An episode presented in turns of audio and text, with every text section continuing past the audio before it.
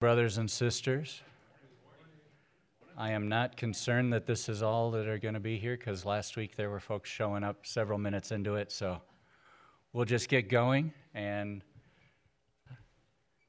uh, welcome to week two of Pacific Hope's Spring Adult Sunday School session.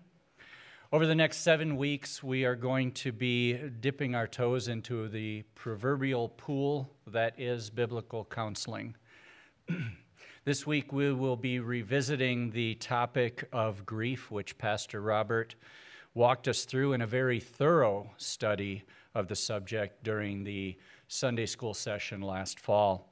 Now, that was a study in the biblical understanding of grief whereas today's session is going to be an examination of the approach of biblical counseling in the life of a woman experiencing what she has identified to be a prolonged or an extended bout of grief in her life. Cassandra has encountered multiple recent losses of loved ones, most notably that of her brother uh, during COVID. And in last week's introduction to biblical counseling, you might remember that I mentioned that biblical counseling is not some sort of a uh, quick fix. And I mentioned that this is where we will use the Word of God in order to help us not only focus on the presenting problem of grief, but where Scripture will help us to identify any potential underlying roots which are actually the source of that grief.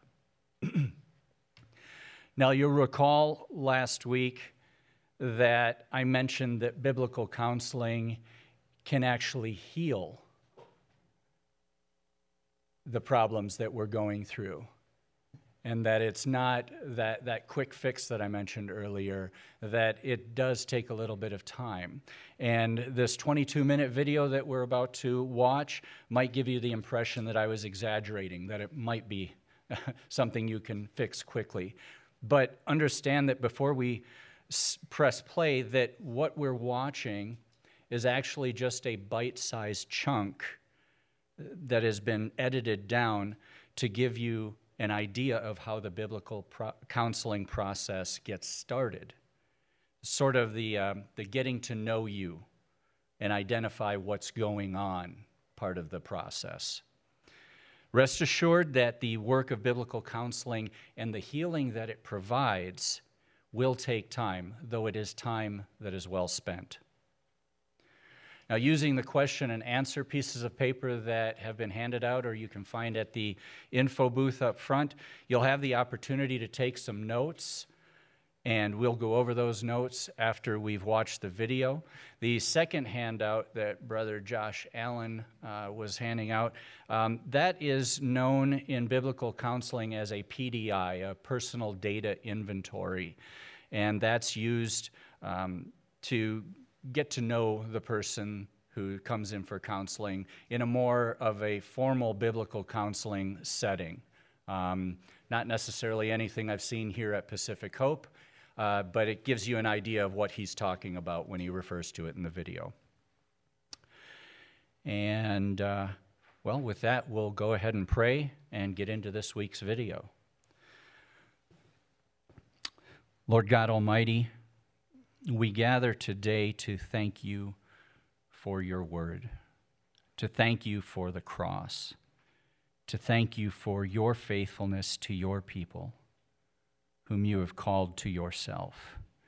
Your word, which you gave, that we may be complete, equipped for every good work.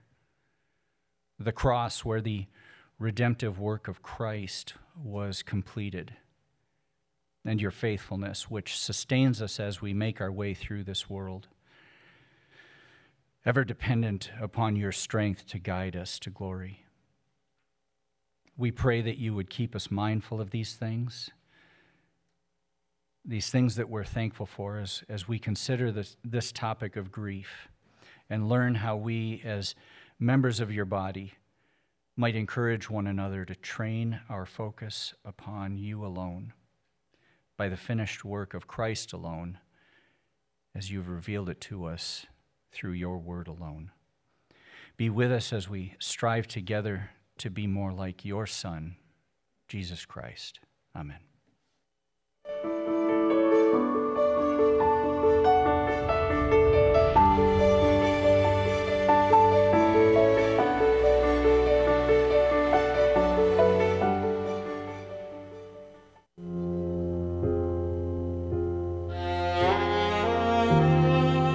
Thing that bothered me that didn't go my way was I couldn't understand why my dad left. And I asked God about this over and over in my prayers as a young kid. And even when I lost my sister, my brother, my mother in a short amount of time, and even more recently in 2020 with my brother, I was so disappointed and angry because I could not come up with an answer how to even help my brother. He was in a hospital for three weeks and I couldn't touch him. I could not call him. I could not even communicate with him. I just didn't understand. That was a pretty rough season for all of us. Anybody would love to have Cassandra as a neighbor because she is such a delight to be around. And you have neighbors like that too. They're outwardly happy, but inwardly they have wounds and hurts and disappointments that deeply impact their lives.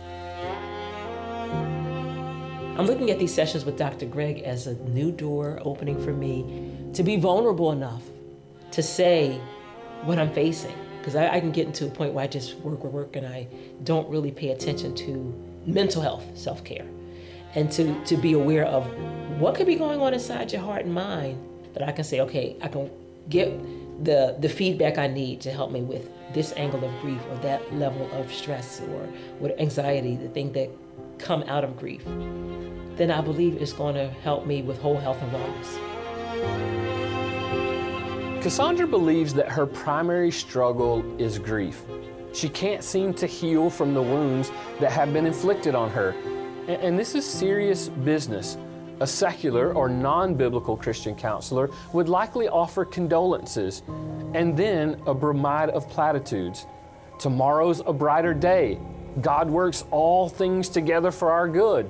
What doesn't kill you makes you stronger. A biblical counselor will offer sympathy but the biblical counselor needs to go deeper than slogans and self help mantras. The biblical counselor will use the Bible to expose, diagnose, and offer cure for the hurting heart. For that process to work, a biblical counselor must make sure the counselee understands the Bible rightly, especially if that false understanding is a root of the counselee's struggle. The Bible does teach that Christians ought to love themselves. I believe it is sinful to not love yourself because the opposite of love is hate. You know, hate stirs up all kinds of strife and all kinds of stuff like that.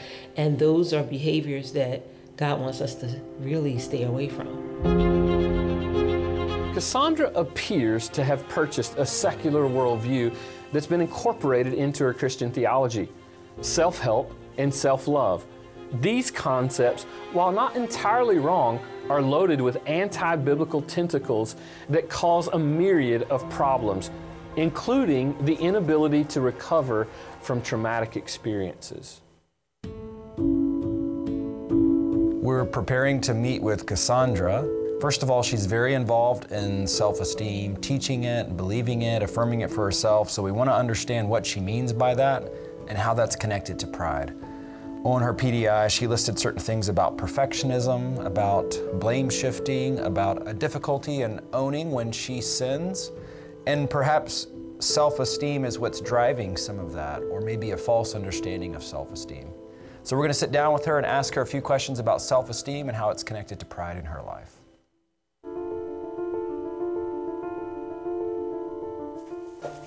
Hello.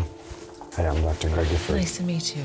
Tell me a little bit about your work. It says here that you're a traveling instructor. It involves helping mostly uh, preteens and teens with things such as modeling, also self esteem. When you're helping them find their own voice, what's the importance of that? What, why do that? Why is that the approach? To pretty much learn things like self confidence, After meeting with Cassandra, it was apparent that self esteem is a big issue in her life. That's going to be the first area that we'll tackle to help her see how the scripture speaks of self esteem and that self esteem isn't necessarily a good thing.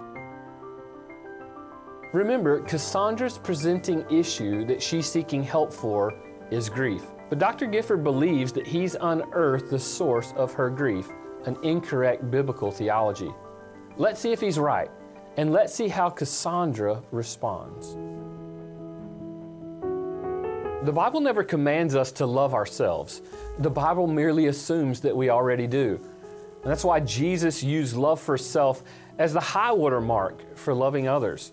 Our problem isn't that we don't love ourselves enough. The problem is actually that we love ourselves too much. If you don't love yourself, that's having a foundation that is not of God. Because when we read the scriptures, and what I'm learning is God is love. Once I can relate to God being love and we're made in His image, it makes perfect sense that He wants us to love ourselves. And that makes all the difference when you love and put your passion into it and you serve God with that passion. And I'm just glad to be able to tap into that type of love because what other love is there besides that, that can match it? There is none.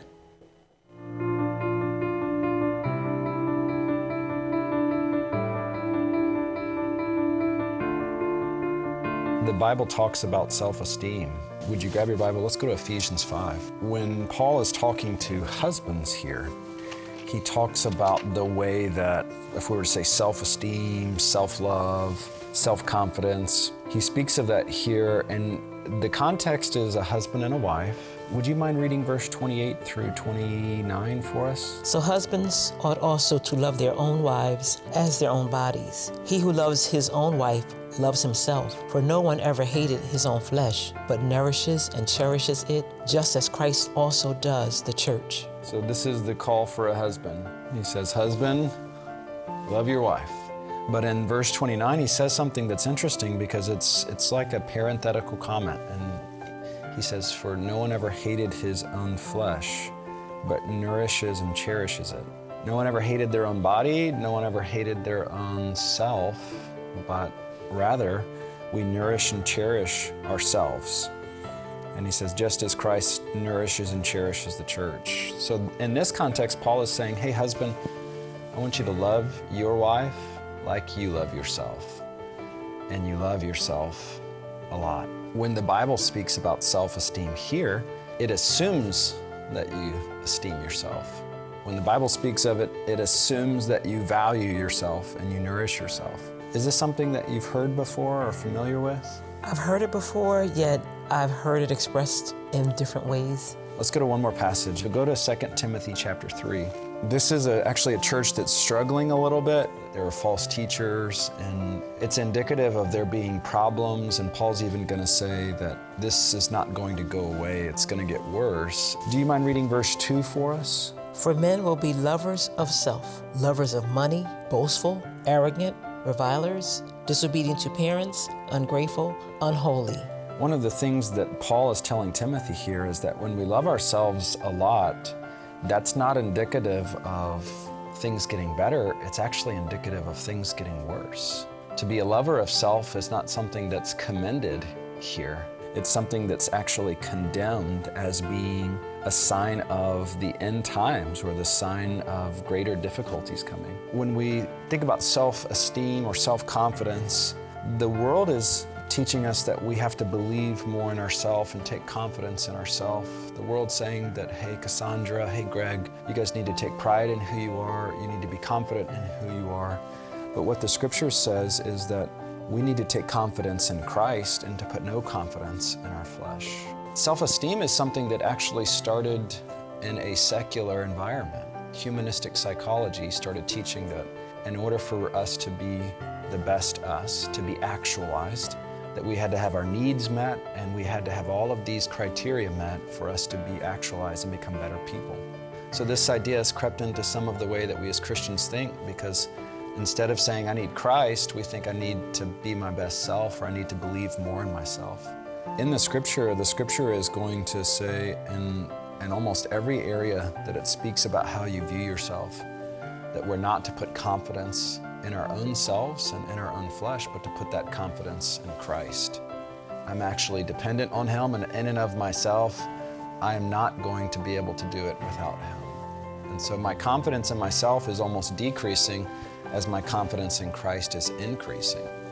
So we're having to critique and say, if, if I have any confidence in myself, it's because of what Christ has done in me.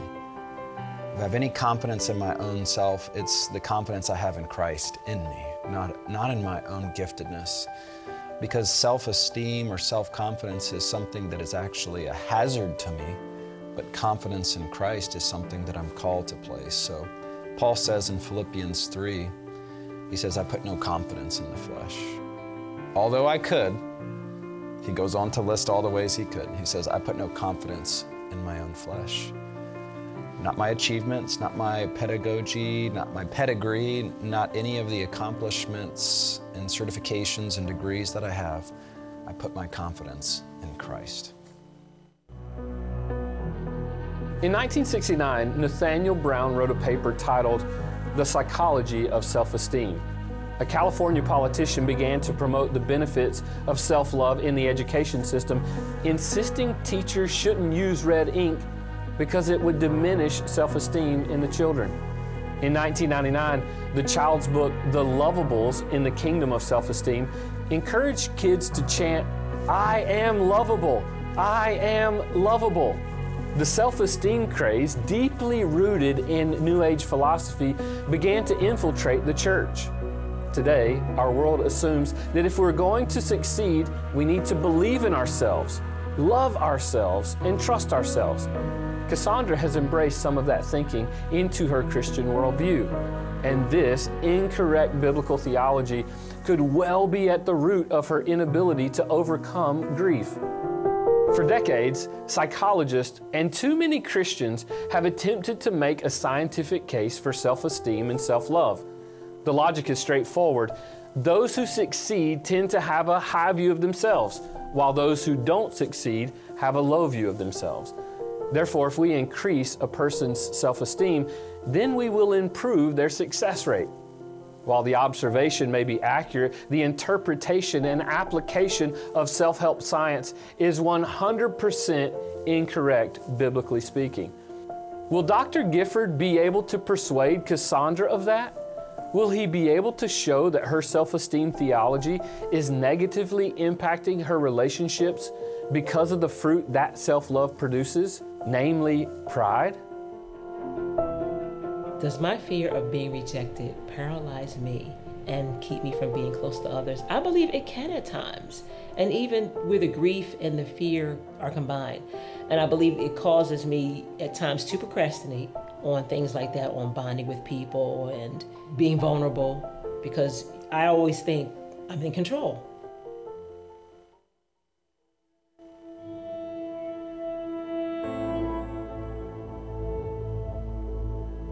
Me show you something in Proverbs 18. Do you mind going back to Proverbs okay, chapter yeah, 18? Proverbs, yes. He who separates himself seeks his own desire. He quarrels against all sound wisdom. Just think of the times when we can push people back and out, like, hey, we don't want to hear that from you, we don't want to listen to you. And there's even, it says here, sound judgment. So it's not like we're just saying we're breaking out against people who maybe aren't the best of influences, those that are wicked, they're not trying to honor the Lord, according to Psalm 1. But we're rejecting sound wisdom, we're rejecting good relationships. When we're rejecting those and withdrawing, one of the things it says is that we're seeking our own desire on that occasion. At times, our isolation and our desire to put up boundaries is a selfish desire. And the selfish desire is not that we would love them and do good to them, it's that we would protect ourselves and we would be okay. Are you okay with me saying that? I guess I'm trying to understand it from the personal experiences I've had where I look at it could be too much drama for me sometimes, mm-hmm. and I, I, don't want to. I guess I'm keeping myself safe, but I don't know even how to. Good. To manage that. Yeah, good. I wouldn't want you to take this verse and say, okay, like, let me go into dangerous context with bad people and just let down my guard. No, I wouldn't want you to take this I would I just want you to take this to say that big picture self-protection isn't what's of most importance. And that if I'm overly protective of self, I may actually miss out on what God has for me, which are relationships, good relationships, friendships, community. We think of church and the body of Christ. That at times you're going to miss out on those if self protection is number one in your life.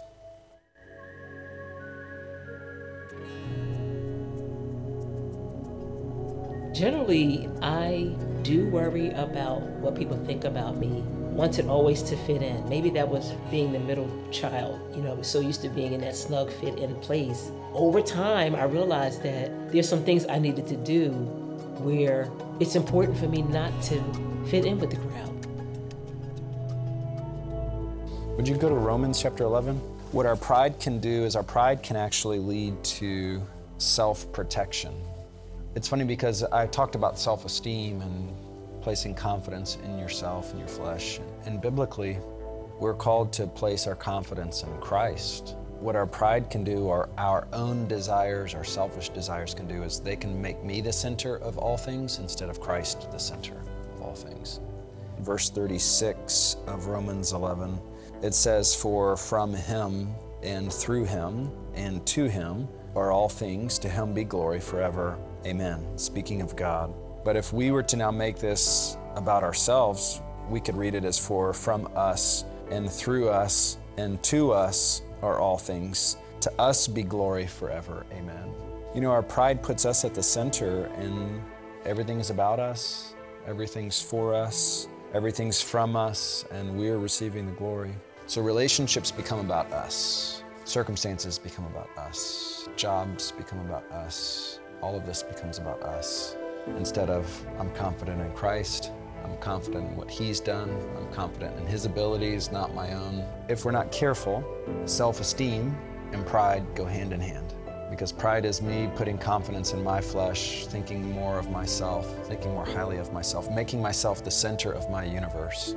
And self esteem says, Yeah, Cassandra, you do that because you're great. Take confidence in yourself. But the scripture says, Cassandra, your confidence isn't in yourself, it's in Christ. Because I don't want to speak for you, but speaking for myself, I have weaknesses and limitations, and Christ does not. I have inabilities, and Christ does not. What gives me boldness is not my own accomplishments and abilities, it's Christ. We are our best self when we are dependent on Christ for everything. The words self esteem and pride are synonymous. It's inevitable that a high view of self leads to something God resists, like pride. The Bible speaks a better word. When we rightly see ourselves as fallen, broken, and sinful people, and we acknowledge that we are nothing, that's when Christ becomes our everything. And the ongoing understanding that we are bad, but simultaneously loved and forgiven it helps us to be humble and not depressed. This is completely foreign to the notion of self love or self loathing. To embrace the truth that we are not lovable, but God loves us anyway, causes us not to boast in the flesh, but to boast in Christ. And if Cassandra, and perhaps you, can discover and embrace that understanding, then God has you exactly where He wants you humble. God resists the proud, but He gives grace to the humble. And therefore, self esteem and self love theology have no place in the life of the believer. If that theologically incorrect notion has infiltrated your thinking, do not be surprised if a root of bitterness begins to grow. If we are loving ourselves supremely, then suddenly a tragedy befalls you you'll be inclined to shake your fist at the heavens and ask, Why don't you love me as much as I do? To avoid the inevitable self love disaster, the self esteem believer must be urgent in developing a battle plan to have your mind transformed. Cassandra, one of the things that I'm going to ask of you is that the things we've discussed in counseling, you would take home and start to implement and to study. And the ways that I do that is just giving you some homework assignments, some practical things to do. And so I want to start off with Philippians 3, and this is a passage that I want you to spend some time with. He starts by saying, I don't put confidence in the flesh, I put confidence in Christ. And that's going to be part of a study that I want you to do. So I want you to use this passage and at least two others. I want you to go through Ephesians 5, 2 Timothy 3, and Philippians 3 and begin to see what they talk about in regard to putting confidence in ourselves, self-esteem. Paul says putting confidence in the flesh. So just self-esteem, the study of self-esteem in the scriptures. The next thing that I want you to do is I'd like you to commit to memory Romans 11:36. Uh, that's from him, through him, to him are all things, to him be glory forever. And it's a way of reminding us that if there's ever a temptation for Cassandra or Greg to make ourselves the center of things, for from us and through us and to us, that we have to be able to see that's our pride. And our pride is not esteeming Christ above all things, our pride is esteeming us above all things. All right, next thing church involvement. I know you're part of a church, and on the PDI it says that you get to go occasionally in person. So I want you to think of your church involvement like this that you are a member of the body of Christ, and the body needs you, and you need that body. And the reason why is that long term, after counseling is done, that the body of Christ is the place that you'll receive care. You'll receive people sharing God's word with you, you'll receive your pastor teaching you. And as you receive all of those things, it's God's plan for your ongoing growth. You open to that? Yes. Good. So let me do this. Let me pray for us, and then we'll be finished, okay? Yes. After talking with Cassandra, we attempted to go through a biblical understanding of self esteem. The scripture teaches that our self esteem is a liability. At times it's outright sinful. The esteem that we should have isn't in our own strength and our own flesh, to use the term in Philippians 3, but it's the esteem we have of Christ. Self protection, boundaries, preventing others from being able to hurt us is often a form of pride. The answer is not to be foolish and reckless in our relationships, but the answer is to find our safety in Christ, to make our lives about Him first and foremost, not protecting ourselves. The humble person recognizes that it's all about Christ, not about me. And only then we are on the path to truly being transformed. This counseling session has been so tremendous for my life personally. I can sense that there's been a breakthrough in my life for the better and more to come.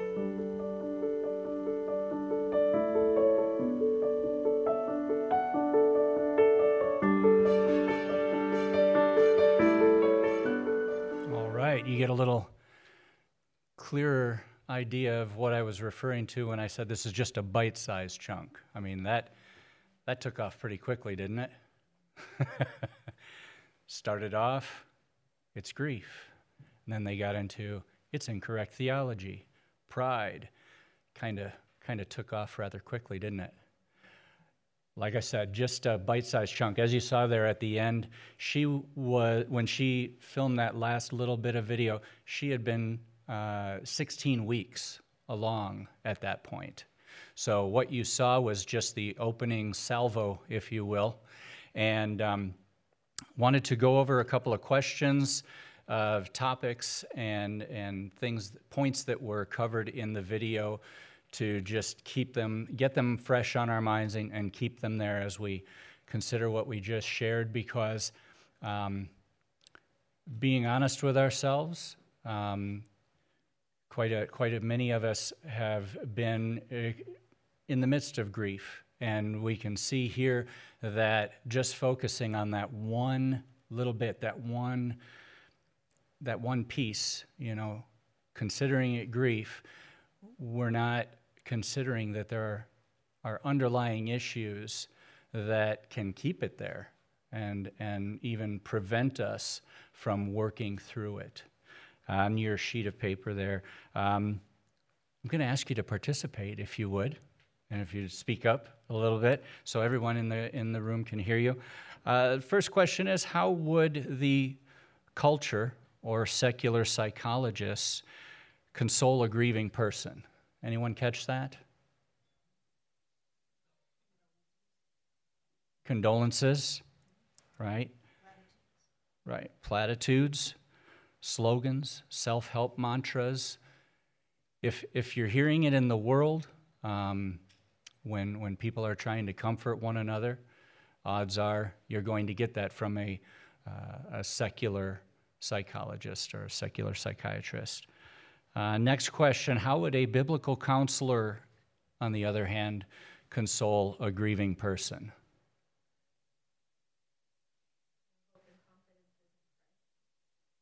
By pointing out that their hope and confidence is in Christ. Exactly. They sympathize with the person because, you know, they're, we're coming from the same place. We're born of the same spirit. And so we sympathize with one another. But we don't rest in the just focusing on the issue that, that they're coming in with. We want to open up the word and start to whittle down to what the root of the issue may be. What is one difficulty that we may face if we don't have a biblical understanding of ourselves? Pride, absolutely. It's also difficult to overcome traumatic events. In fact, they were mentioning that, that pride is something that can actually be a roadblock to being able to overcome traumatic events because you're focused more on yourself than you are on Christ. Because Christ is where we find that healing, Christ is where we find that deliverance, that victory over the problems that we seem to be facing. So pride becomes a sort of wall that, that stands between us and that healing. And what happens when we begin to depend on ourselves less and less? Did y'all catch where, what he was saying there?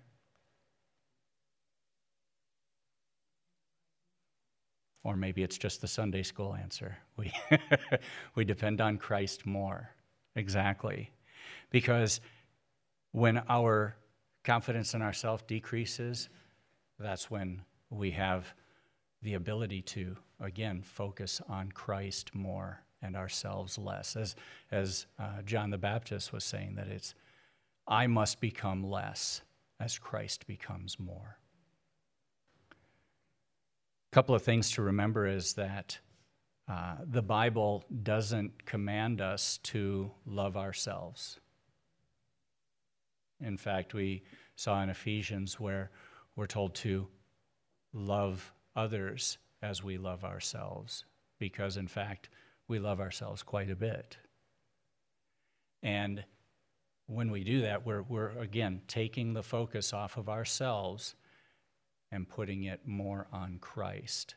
And that gives us the opportunity to actually experience some healing in that area. And again, when we're focusing on Scripture and not ourselves, that's where we can begin to see that clearly. I think we'll just hit uh, one more question here. What should seeing ourselves as sinners, yet saved by the love, mercy, and grace of God, produce in ourselves? Excuse me? Humility? Exactly. You heard uh, Dr. Dale Johnson mention that God resists the proud and gives grace to the humble. This is a particularly precarious position for each of us to be in when we find ourselves in a position of pride, remembering that passage. Well, now I'm in a place where God is not, He's, he's not giving grace to me because I'm, I'm focused squarely on myself. I'm, I'm being pride filled. It's when I humble myself, which we all know what that feels like, right? I mean, when, when we were faced with our sin, and when we came to understand our sin against God, we had to humble ourselves in order to experience that repentance and faith that God was offering. So it's not as though we don't understand what humbling ourselves feels like. Thank you for your patience. We're going to get better at this, I promise. And by we, I mean me, as we go through these weeks.